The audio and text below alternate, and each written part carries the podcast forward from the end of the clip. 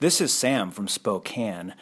I just finished listening to Jesse Dollemore as a guest on two other podcasts, once again illustrating the fact that Brittany is indeed the best part of I Doubt It with Brittany Page and some guy named Dollemore. The following broadcast may contain free thinking and open minded discussion, ideas, skepticism, and adult subject matter.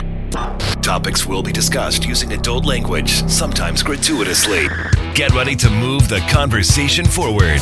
This ain't your granddad's news and comment show. This is I Doubt It with Dollemore.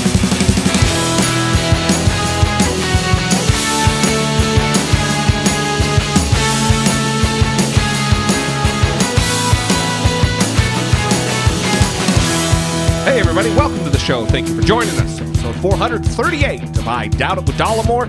I am your host, Jesse Dollemore, and I am joined today, as I always am, by the lovely, the talented, the scholarly, the freaking me out with stories, my beautiful co host, Brittany Page.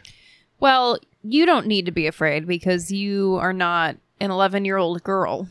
Yeah, I'm not, it's not that I'm afraid. It's, it's, uh, just let's talk about the story. let's talk about You're just having too many feelings. Yeah, it's just it's a it's a it's uh, I try to put myself in the in at the place, watching it go down. You know mm-hmm. what I mean? And it mm-hmm. just seems the, the it's insane. Okay, so. Should we keep talking about it and leave everybody in suspense? No. So this situation happened like 35 miles north of Flint, Michigan. And it was the evening of August 10th. And a 22 year old man, uh, identified as Bruce Hipkins, tried to abduct an 11 year old. But it didn't go as planned because when he grabbed her, Didn't you say he grabbed her by the face? Yeah, he grabbed her by the face and mouth and told her that she was coming with him. And she was there with three of her friends, and they all jumped into action. And they threw iced coffee at him, at his face, and uh, they were kicking him and scratching him, and she got away.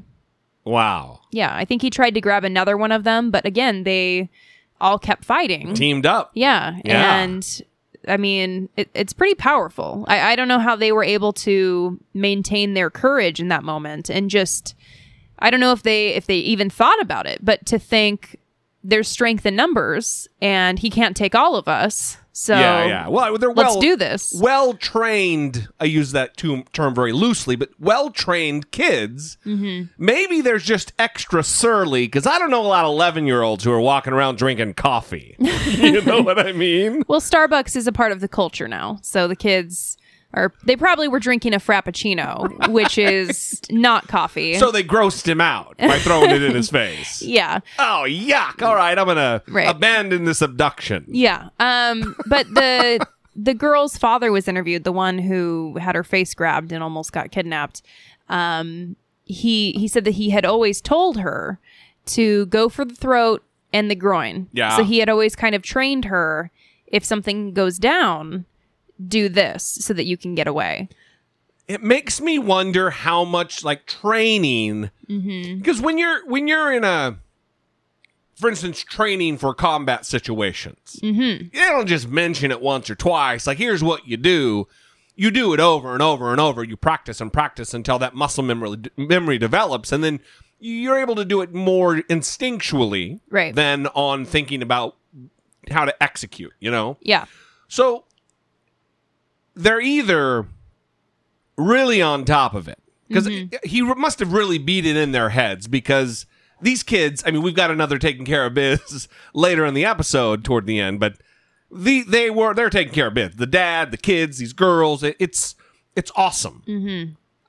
I, I don't know how I would have reacted as a kid. I probably just all right. Well, this is what's happening. Is that what you would have done, really? No, I don't know. I mean, I, I'm, I mean, we can't say what we would have done, but I but what did your parents tell you about um, being kidnapped or well, there was no instruction.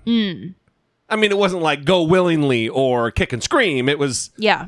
but also there was talk about it because the town in which we lived, now that I'm thinking about it, I, I, I don't know if there really was like a an uptick or a surge in child kidnappings and murders, mm-hmm. or if my mom was just kind of nutty about it and mm-hmm. paranoid about it. But it seems to me that there were several serial kidnappers out all the time mm-hmm. in my head. I was all, it was always on my mind that kids are getting yanked off the streets. You know, Yeah. the the, the free candy van was just roaming around like an ice cream truck in southern Idaho where I where I was living. Perfect. But I don't remember ever being told Yeah. um, what to do in the case of such an emergency. What, what I mean, what what did the wolves tell you?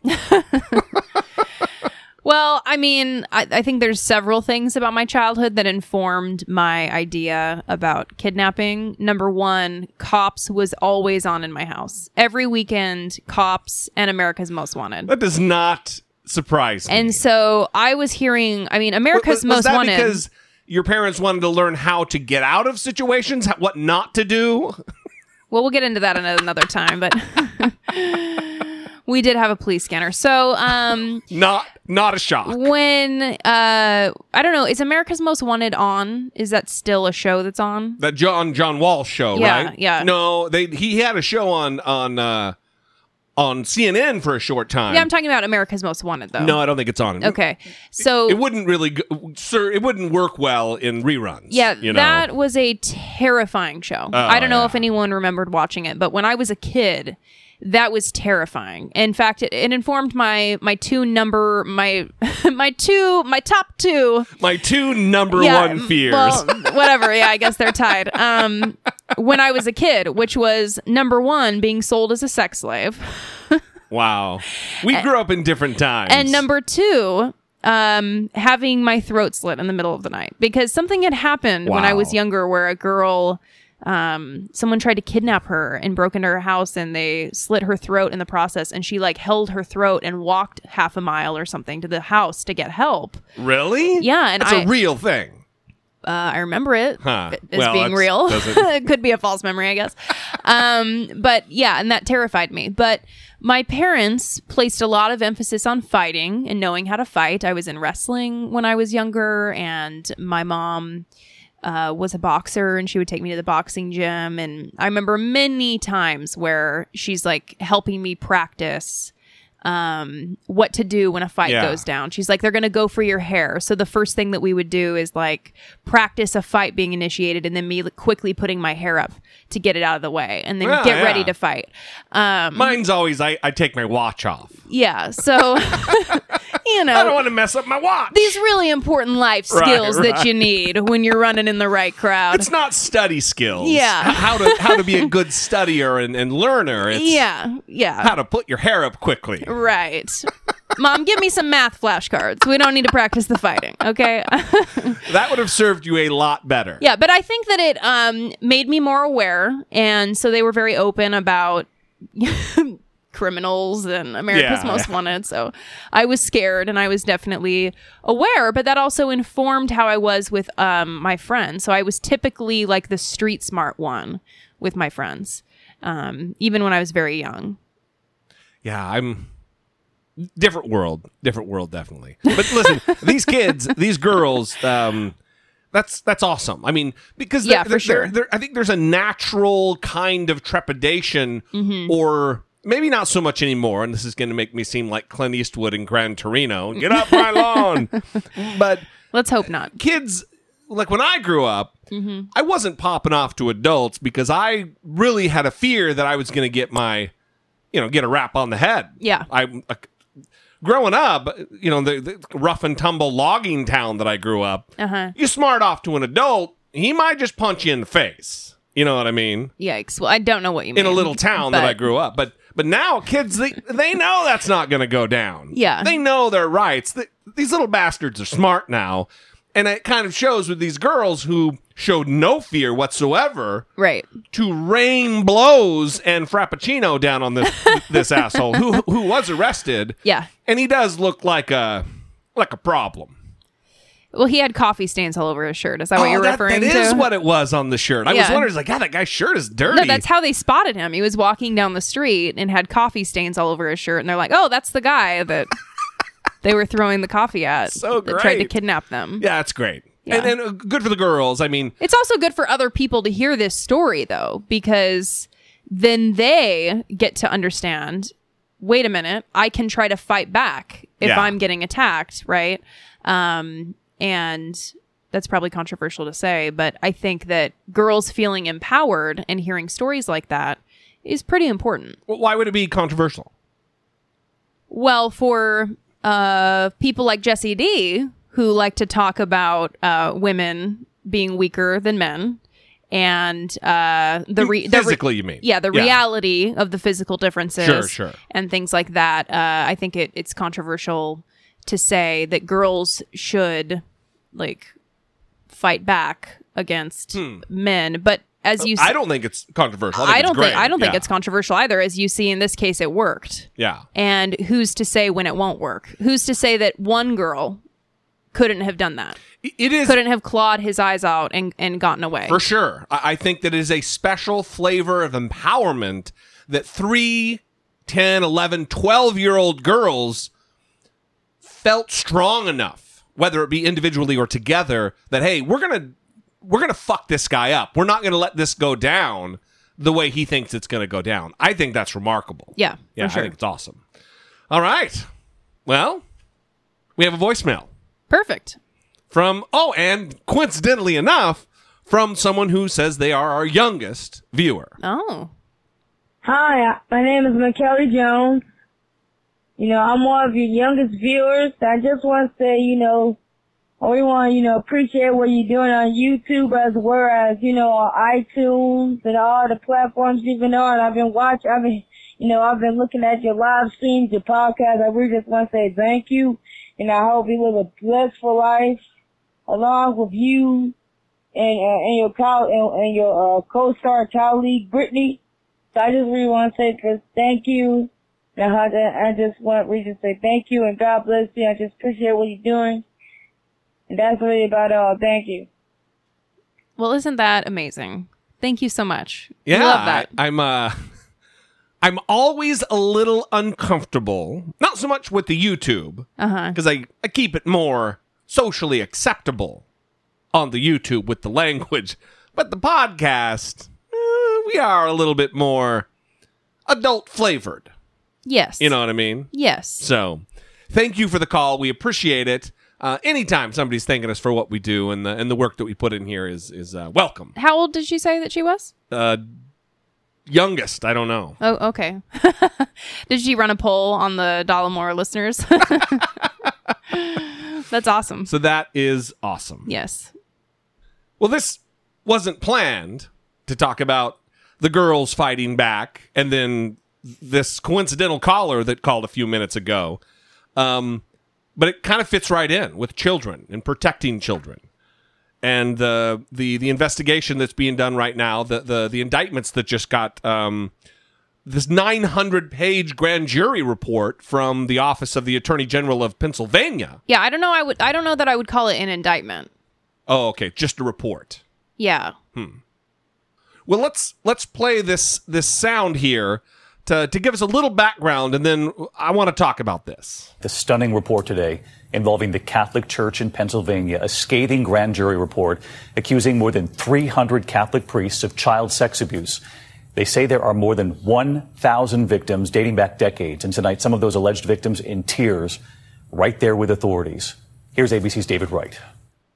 The blistering grand jury report names more than 300 predator priests and accuses dozens of church officials of covering up. And this is just one state, Pennsylvania. priests were raping little boys and girls, and the men of God who were responsible for them not only did nothing, they hid it all. More than a thousand victims in all. Some shared their story in a video. I was groomed starting young. They targeted me because I was fatherless. He would always have his hands on me. In case after case, the report says, church leaders maintained a circle of silence. Predators in every diocese weaponized the Catholic faith and used it as a tool of their abuse. The Pennsylvania report comes amid a new wave of sexual abuse accusations in the church that resulted in the recent resignation of former Washington, D.C. Cardinal Theodore McCarrick. McCarrick maintains his innocence. He's the highest ranking church official to fall. Father Boniface Ramsey was one of the whistleblowers who reported it. Now we know that people knew. David Wright with us live tonight. And David, I know many of these cases date back many years. So will this report today result in any criminal charges? It will, David, against a few priests, but as you say, most of these cases are well beyond the statute of limitations. Tonight, the Bishop of Pittsburgh, which is one of six dioceses uh, referred to in this report, came out. He is apologizing and says that the church has implemented reforms that hopefully will prevent this from ever happening again. David? Yeah, really hard to wrap your head around these numbers, though, tonight. David Wright, thank you. So I guess that clears it up. It is a report, and I think it's not indictments because the the, the the charges, and I'm using that term loosely, the charges and the accusations in this report go back decades, spanning decades, and 300 priests just within the state of Pennsylvania. 300 plus priests. Wow. A thousand plus victims, 70 years, six out of eight dioceses in the state of Pennsylvania. Yeah. I have been really struggling with this because on my memories on Facebook, sometimes there will be very aggressive posts that I made like 10 years ago about the Catholic Church. Yeah. Saying indict the Pope when Joseph Ratzinger um, was the Pope. And um, and who was complicit in moving abuser priests from parish to parish. Right. Yeah. And that was 10 years ago. Yeah. That I was posting that. And one of the things that Pope Francis promised to do when he came into his role was to taste, take decisive action on this. And he has not done that. No, in fact, we just talked about recently him not believing the victims in Peru, I believe it was. Yeah. This is part and parcel. This is a pattern with the Catholic Church where they not only don't do anything for children who are brutally raped by priests. They cover up for it and in many cases facilitate those rapist priests to rape again. So let's just go through a couple of these um, because I think it's important for people to know how serious this is. Yeah, it's um, disgusting. And then we'll kind of get into what the Catholic Church can or should do going forward. Yeah. Um, and anyway, let's just talk about this real quick so we can get it over with. Um, well, l- let me say this before you start. I wish over the last couple days that you've been reading the tidbits to me, I have been shocked. And I didn't think that was something that could happen related to Catholic priest abuse of children, like the cases. I thought I'd heard everything. But this is extra egregious because this isn't just a handful of molester priests. This is a systematic, um, organized method for abusing children and victimizing children, like on a mass scale. Mm-hmm. There's a case of a priest who um, the grand jury says raped a seven year old girl while visiting her in the hospital after she got her tonsils out.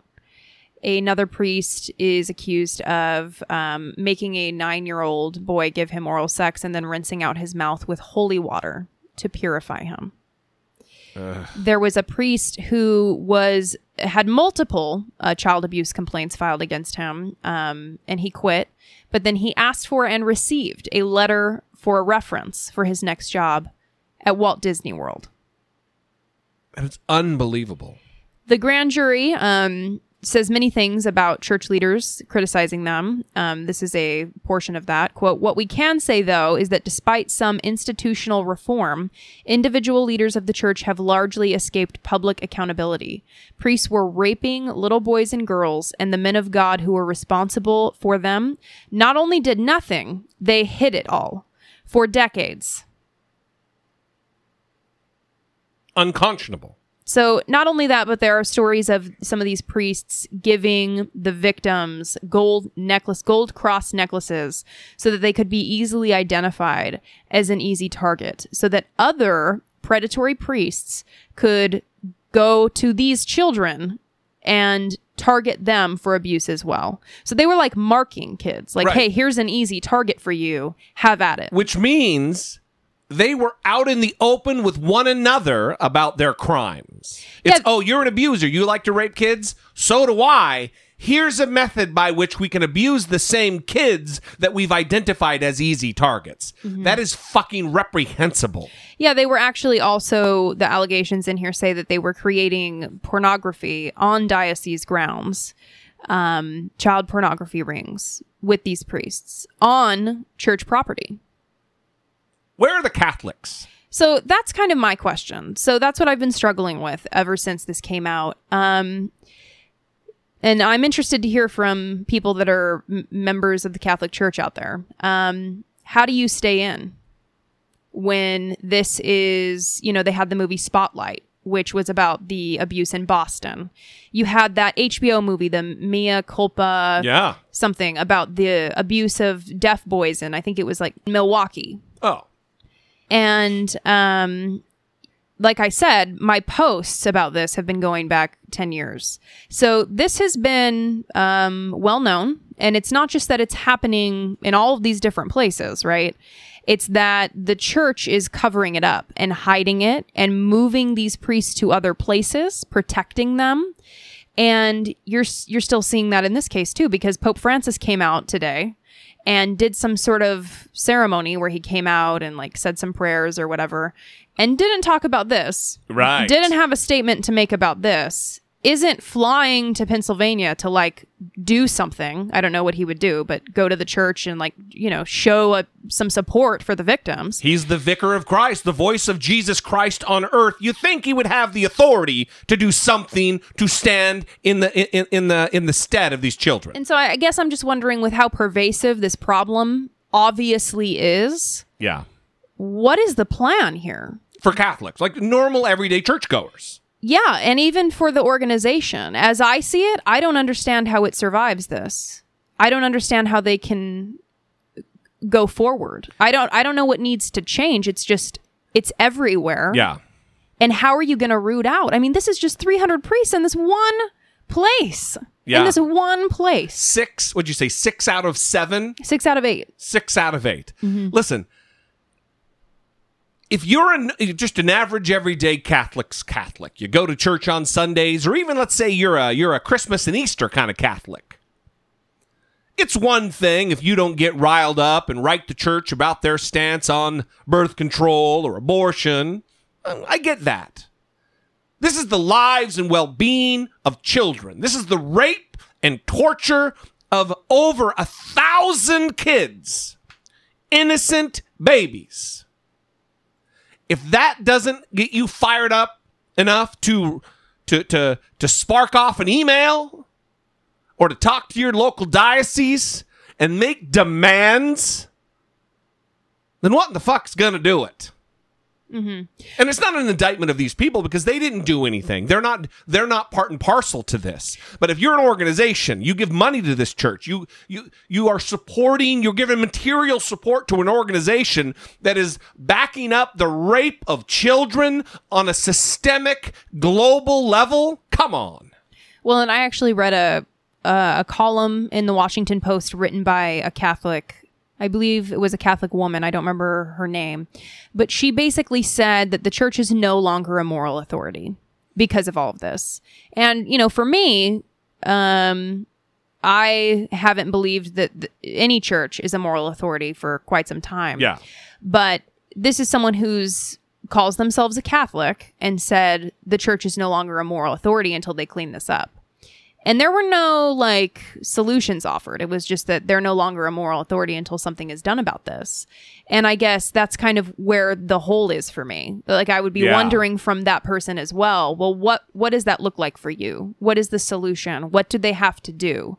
Because in my view, they need to get rid of a lot of people I'm talking like thousands and Thousands. thousands of people, Yeah. including priests, uh, anyone who works in the church offices that are hiding these complaints and protecting these files. In this report, it said dozens of people were complicit in covering this up. Yeah. Dozens. Yeah, anyone who's writing letters of recommendation to help these priests get jobs where they can be around lots of kids all day. Um, all of these people. That's criminal. How are you going to root out all of these people? This is just in Pennsylvania. We know what happened in Boston. We know what happened in Milwaukee. We know what happened in Brazil. All of these different places where this is going on. And what? Yeah, no, it's the question. It is the question. But th- this is somehow controversial to talk about, right? Well, not here. Not here, but in in certain circles, it is controversial to talk about this problem because it's as though um, you can't you can't criticize the church. It's the church, right? They're Listen. untouchable. If the church has one role, one duty, you would think it would be the protection and pastoral care of children, of the most innocent among us. Suffer the little children to come unto me. Again, that same scripture we talked about recently. That it's better to have a millstone tied around your neck and for you to be tossed to the bottom of the sea than to cause a little one to go astray, to leave the face of Christ. This is biblical. If the church, the Catholic Church, started by Peter, is supposed to be a moral authority, and they fail at the most basic job, then what is to be expected of them? How can they have moral authority if they're not taking care of the basic shit? And it, listen, it cannot be said that, well, this is just on the parish level. This is just individual. No. Because it has been proven time and time and time again that this goes all the way up to the top levels of the Vatican. Cardinal Bernard Law, cardinals, which is one rank. When a pope dies or quits, we've only had one quit in the last several hundred years, Benedict, Nazi, Nazi youth pope, Joseph Ratzinger. Ratzinger. Um, but when a pope dies or quits, it's the cardinals who go into the conclave and pick the other, the next pope, among themselves. That's how high ranking a cardinal is. And those are the individuals who are complicit in covering this up and complicit in moving child rapists from one parish to the next without alarming, without warning that, hey, you got a rapist heading your way, families. Look out for this guy. Mm-hmm. And that's not even to say they're not turning them over to the police, because of course they're not doing that. It's disgusting.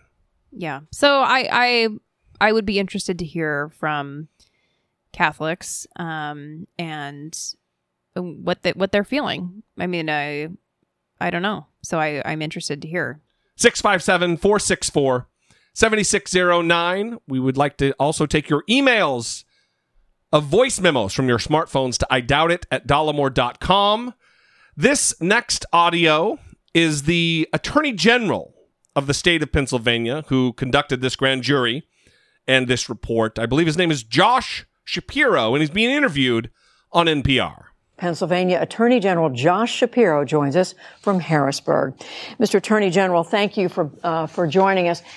Disturbing doesn't even begin to do justice to this report. How would you sum it up? 301 predator priests, a systematic cover up by church leadership, more than 1,000 child victims over, over decades. There's no other way to sum it up other than saying that this is the most comprehensive report done into clergy sex abuse in the history of this country. And the 23 grand jurors in Pennsylvania put forth a specific plan on how we could help move our Commonwealth forward with law, legal changes necessary. But most importantly, today was a day for sunshine. Sunshine is a powerful disinfectant. And sunshine is what we got here today in the Commonwealth of Pennsylvania. Well, we don't begin to have time to go into the details of every one of these, but I did read an, uh, a good portion of this. Can you give us just some examples of the kind of abuse that's taken place and when it took place? Well, understand this took place over decades. Again, documented proof involving 301 predator priests. One priest uh, raped and, and assaulted and abused five sisters in the same family.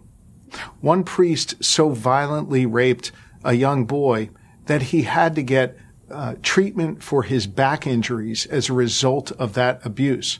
Treatment that involved opioid painkillers that ultimately he got hooked on and died from. We saw Catholic priests weaponizing their faith, using their faith as a tool of the abuse. And all the while, the bishops, the monsignors, the cardinal covered it up. When you say they covered it up, uh, I heard uh, the Archbishop of Pittsburgh describing today what happened during that period, pointing out that yes, what happened was terrible, horrific, but he said the worst of it happened more than two decades ago. And he said it was not so much a cover up as following procedures at the time. Bishop Zubik is flat out wrong. Bishop Zubik, by the way, was Father Zubik for quite some time. He was promoted because of his role that he played in this cover up. Understand, Judy, this isn't a matter of interpretation back and forth. We not only relied on people testifying before our grand jury over a two year investigation, we relied on the church's own records, the church's own documents in what they called a secret ar- archive. They had a trove of documents that not only detailed the abuse, but detailed the cover up as well. The work done by these bishops to pass these predator priests from place to place to get them out of one particular church where they were abusing and put them into another. It's all documented in those secret archives. And as for the bishop's claim that this was a long time ago, Judy, child rape in the 1970s is no different than child rape in 2018. It is never something that should be tolerated. It is never something that should be acceptable, especially inside a place of worship. When you say the cover up reached all the way to the Vatican, explain what you mean.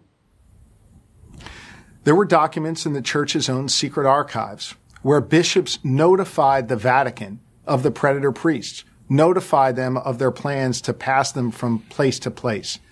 And we have no proof that the Vatican did anything about it other than keep it quiet as well. So again, you have here's just another instance of with proof that the Catholic Church is prioritizing the institution over the lives of children, victimized children. Um, and then some of their excuses are, oh, well, a lot of this was 20 years ago. Is that what he said? Yeah, that happened a long time ago. And and it wasn't so much covering it up; it was following procedures. Okay. Well, if your procedure is to cover it up, Yeah. it's still called a cover up. Yeah. Fucking Bishop Zubik. Well, that's the whole point here. And that's where a lot of the criticism comes in of people like Pope Francis for not taking that quote unquote decisive action that he was supposed to be taking. for um, failing to protect children. Right. If you have the power to do something about this and you have the power to make institutional changes where, hey, uh, a kid comes to you and says that a priest touched them inappropriately, um, raped them, did something terrible to them, you call the police. That's right. no more of this oh let's like talk to you about it and let's put it in a secret file in the back room and let's like have him go work at walt disney world uh no you call the police that's the new rule that should have always been the rule that should be the rule everywhere i don't even understand why there would be any other rule Listen, if there's a choice between protecting the institution or protecting hundreds, thousands of children, you burn the institution to the fucking ground in the service of the innocence of children. It's an easy choice. And why does it take an atheist to tell a fucking Catholic how shit should be? There should be proverbial riots in the streets right now. Catholics should be losing their goddamn minds, demanding action, picketing the Vatican. Where are they? I would play the crickets, but it, it's this is too serious. Innocent babies Well, and that's the who thing. end up with drug addictions and die because of the pain that has been uh, foisted on them. it it means more coming from Catholics too and religious people. Like people can just write off what we have to say because Yeah. we're being hateful atheists that are just like pouncing on this opportunity to criticize religion. I mean, that's what some people are going to think. But I mean, despite the fact that I've been talking about this for a decade consistently, I'm Yeah. I'm not just like attacking the church. This is like a serious problem, and if you care about human beings, you you should care about this this problem. Especially if you care about defenseless Yeah, I human mean, beings. People go to church because they are looking for a moral foundation. They're looking for help. They're looking for guidance. And comfort, protection. right, these priests are taking advantage of that in the most vulnerable people, targeting who they see as the most vulnerable and then inviting other predators to join in their victimization of those vulnerable people. It's tragic. unconscionable. Again, we would love to hear from you on this. 657 464 7609. Of course, you can email your voice memos from your smartphone to I doubt it at dollemore.com. Support for I Doubt It with Dollemore comes from generous, engaged, intelligent, and good looking listeners like you by way of Patreon. Your support on Patreon for as little as a dollar a month helps keep the show going and move the conversation forward one podcast at a time. If you would like to join the ever-growing family of supporters, please visit patreon.com slash I Doubt It with Dollemore. This time, I want to skip all of the ways that you can support us because you hear it every time. um, and I want to say that the most important thing that you can do, aside from listening to the show and interacting with us and calling in, is um, sharing the Facebook post. Go like the Facebook page, I Doubt It with Dollemore Podcast on Facebook. Like those posts, share them with your friends. Uh, that really helps with the engagement of the page. And we're trying to get up over 10,000 likes. We're almost there. You know what's weird is we've been almost there yeah. for a long, long time. Right. And woo, Yeah. just not happening. But that's something free that you can do. That you you you can just go onto Facebook and like.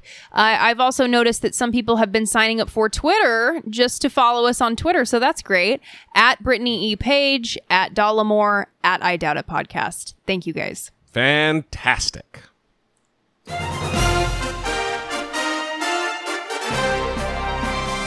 Dollemocracy. Facing down pessimistic politics with realistic optimism. So the big news today was that Donald Trump de secret clearanced, top secret clearanced John Brennan, the former CIA director of these United States of America. Not because John Brennan spilled the beans or divulged classified or highly sensitive uh, information, intelligence, but because he speaks poorly of Donald Trump, because he doesn't have a high opinion of our president. It is because of politics. And uh, there is a lot of outrage tonight. And here is Anderson Cooper talking about this matter. Good evening. After days of battling claims from Omarosa, Omarosa Manigault Newman, the White House chose today to announce that the president has revoked the security clearance of former CIA Director John Brennan and is reviewing the status of nine others, all former officials the president clearly dislikes for public comments they have made or actions they've taken. The White House says what the president did today is all about national security and not about silencing critics or settling scores. So let's look at who the White House is singling out. John Brennan has obviously been very critical of the president, as has former Director of National Intelligence James Clapper, who's also a CNN contributor. Fired FBI Director James Comey is obviously a critic of the president, as is, has been former CIA Director Michael Hayden, also a CNN contributor, who's going to join us in a moment. Former Acting Attorney General Sally Yates clashed with the president. He fired her. He often rails against Obama's National Security Advisor Susan Rice. Same goes for former FBI officials Andrew McCabe, Peter Strzok, Lisa Page, and Bruce Ohr, former U.S. Associate Deputy Attorney General. Everyone on that list is either a critic or someone the president has locked horns with, a point not lost today in the White House briefing room. How can Americans not interpret that as a getting back against his critics? And isn't it also an attempt to curtail their free, freedom of speech by penalizing them for, for being critical on television? Uh, not at all. The president has a constitutional responsibility to protect classified information and who has access to it. Um, and that's what he's doing is fulfilling that responsibility in this action. This is action only um, specific to uh, Mr. Brennan, and the others are currently under review. Keeping them honest, however, we're now learning that some key current intelligence professionals appear not to have been involved in the president's decision, at least not the nation's top ranking official. CNN's Jim Sciutto has learned that Dan Coats, the director of national intelligence, was not consulted on the Brennan decision. And apparently whoever had to proofread the president's statement was also taken off guard. They missed this. Take a look. It's dated the 26th of last month, suggesting the president made the decision back then, but waited till now to make it public. The White House blames a cut and paste error. As for when the decision was actually made, and an official claimed not to know. It certainly raises the possibility, at least, that the president was just waiting for the right moment to announce this, such as before a verdict in the Paul Manafort case or in the middle of the increasingly nasty fight with former White House official Omarosa Manigault Newman. Was today's announcement an effort to change the subject away from those allegations that Newman, uh, Manigault Newman has made? We'll talk more with our guest about that shortly. But to the point of whether this is about payback or not, the White House was given a chance to provide evidence that there's an actual procedure being followed here and a consistent set of standards being applied. So here's how that played out today, starting with a reporter asking Sarah Sanders about a part of the case she made today against John Brennan that he misled Congress in 2014. Sir, just to understand the standard the president is applying, you outlined two areas of either contradictory or erroneous testimony from Brennan. Is that the only standard by which this administration is asserting he should have his security clearance revoked? Uh, again, I laid out the reasons um, in the opening statement specific to Director Brennan. Right. Uh, the others are currently under review. I don't have any specifics so on this at this is, point. is that the standard? If you give erroneous testimony, you say something you have to correct at a certain date in the future. If you work for this administration, for example, does that mean you could lose your security clearance? My understanding is this is being looked at on a case by case basis, which is why each individual is being reviewed and determination made at that point. So, for some reason, my phone didn't deliver any of the notifications that it normally does when the press conference is starting today.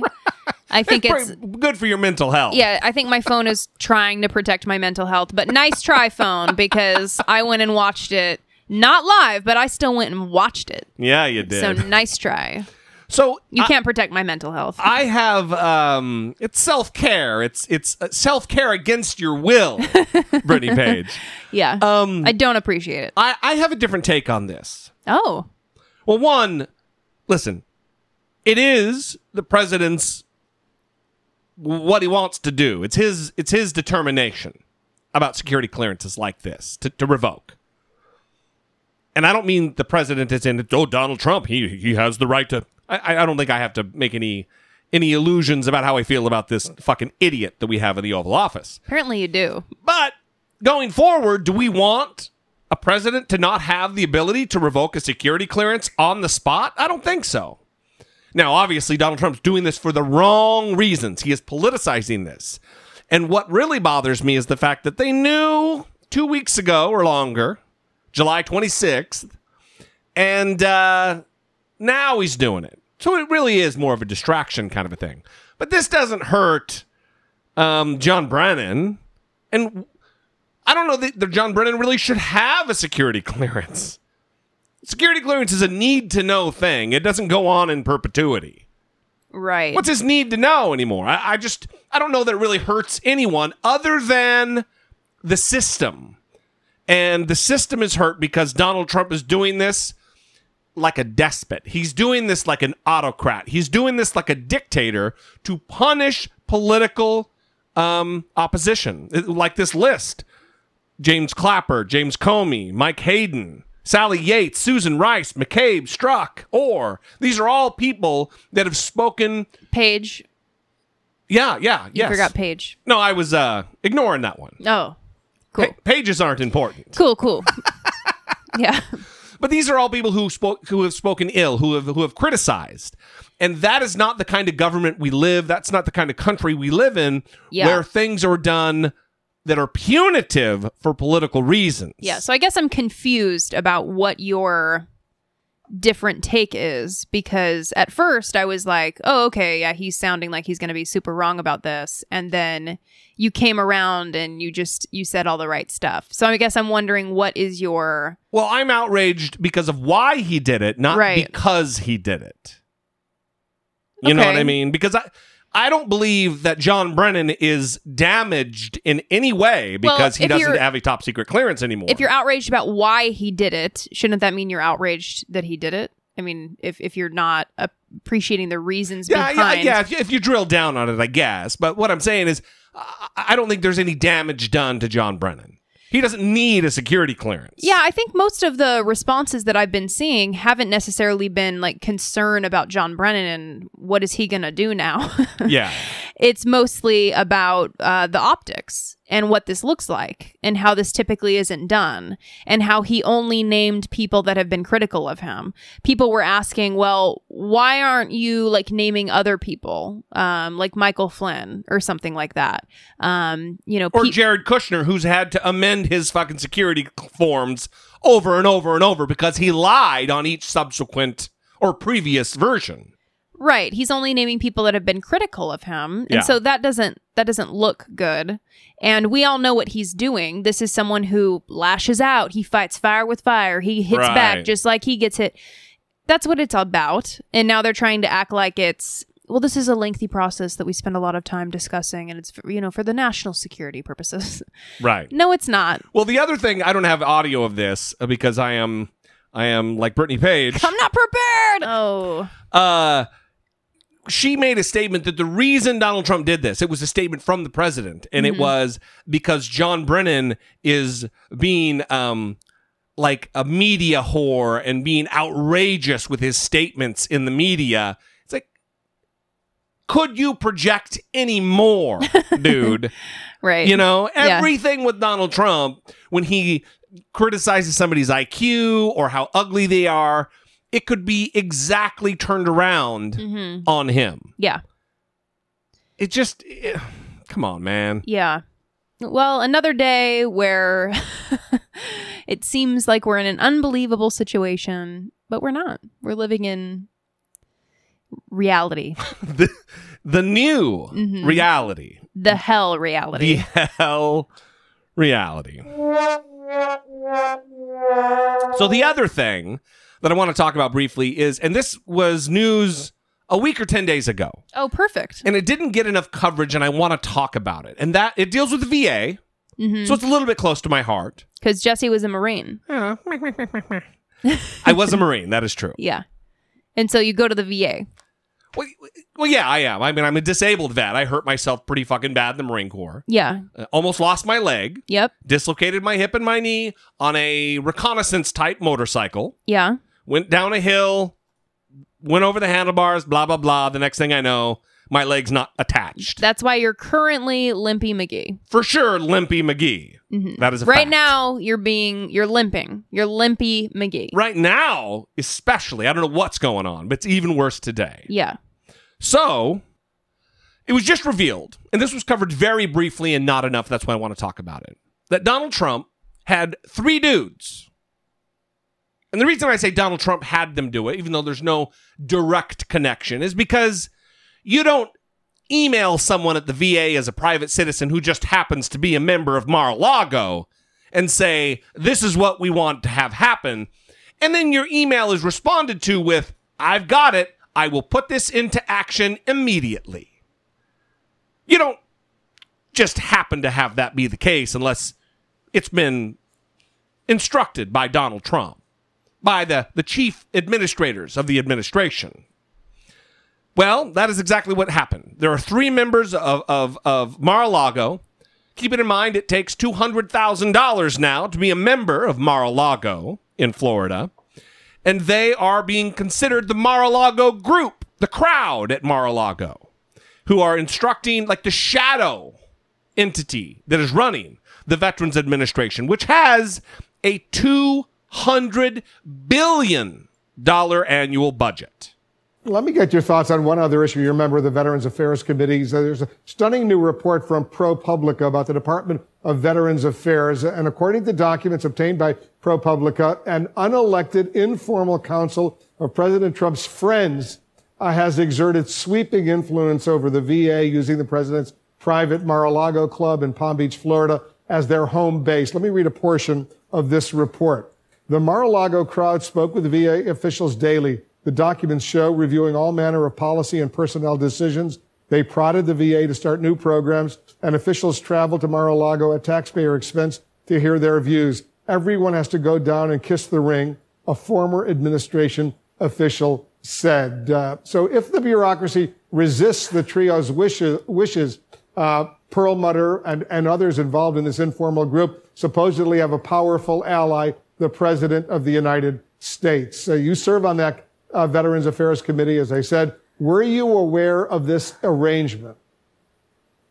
Of course not. And this is yet another astounding revelation that the uh, President Trump does not abide by any kind of ethical limitations. And I find it astounding for an agency that is there to serve uh, the the needs and and and provide the programs that our veterans uh, have earned and deserve. It is just astounding to me that uh, this group of totally unaccountable, unelected, and uh, behind the scenes people can exert this kind of influence. But they obviously have the protection of the president. And this is why the president is not above the law, but he certainly acts as though he is.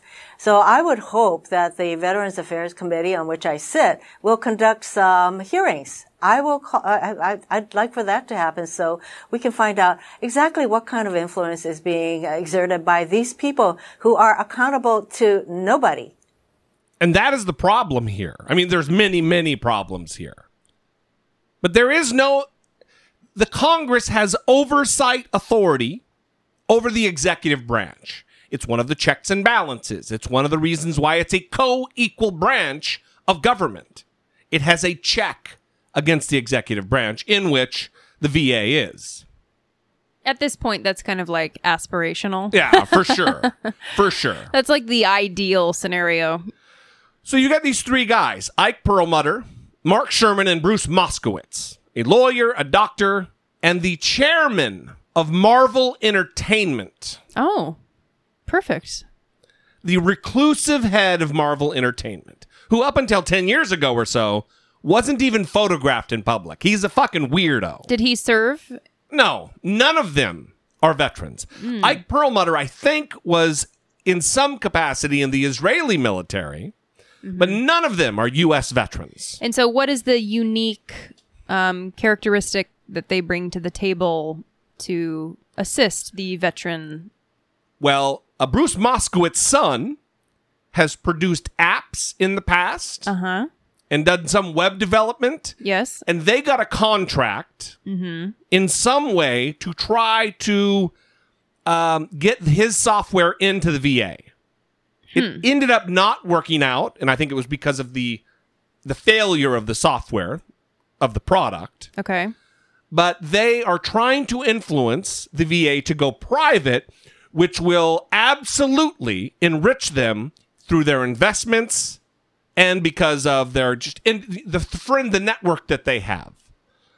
This is as fucking swampy as it gets because they're outside of the purview of the oversight of Congress.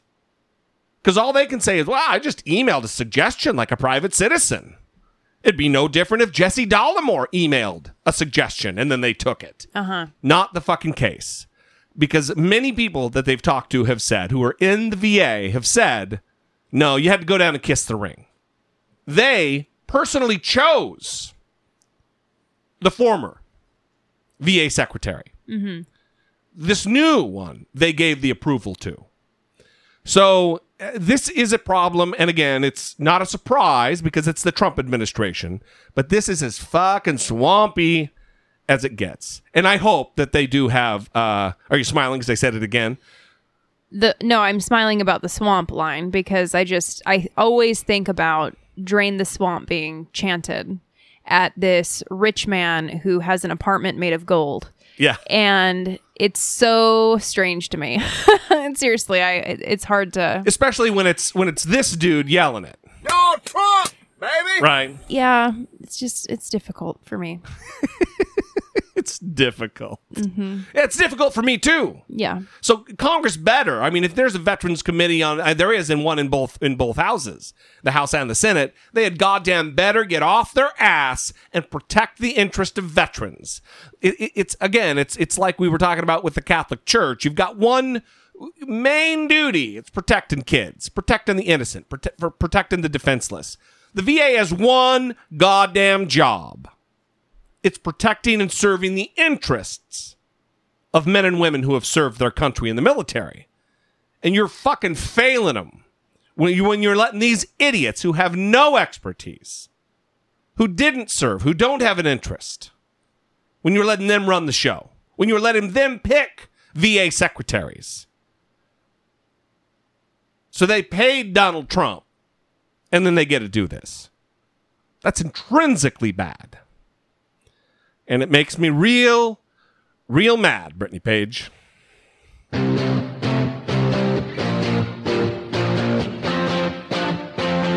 Taking care of biz.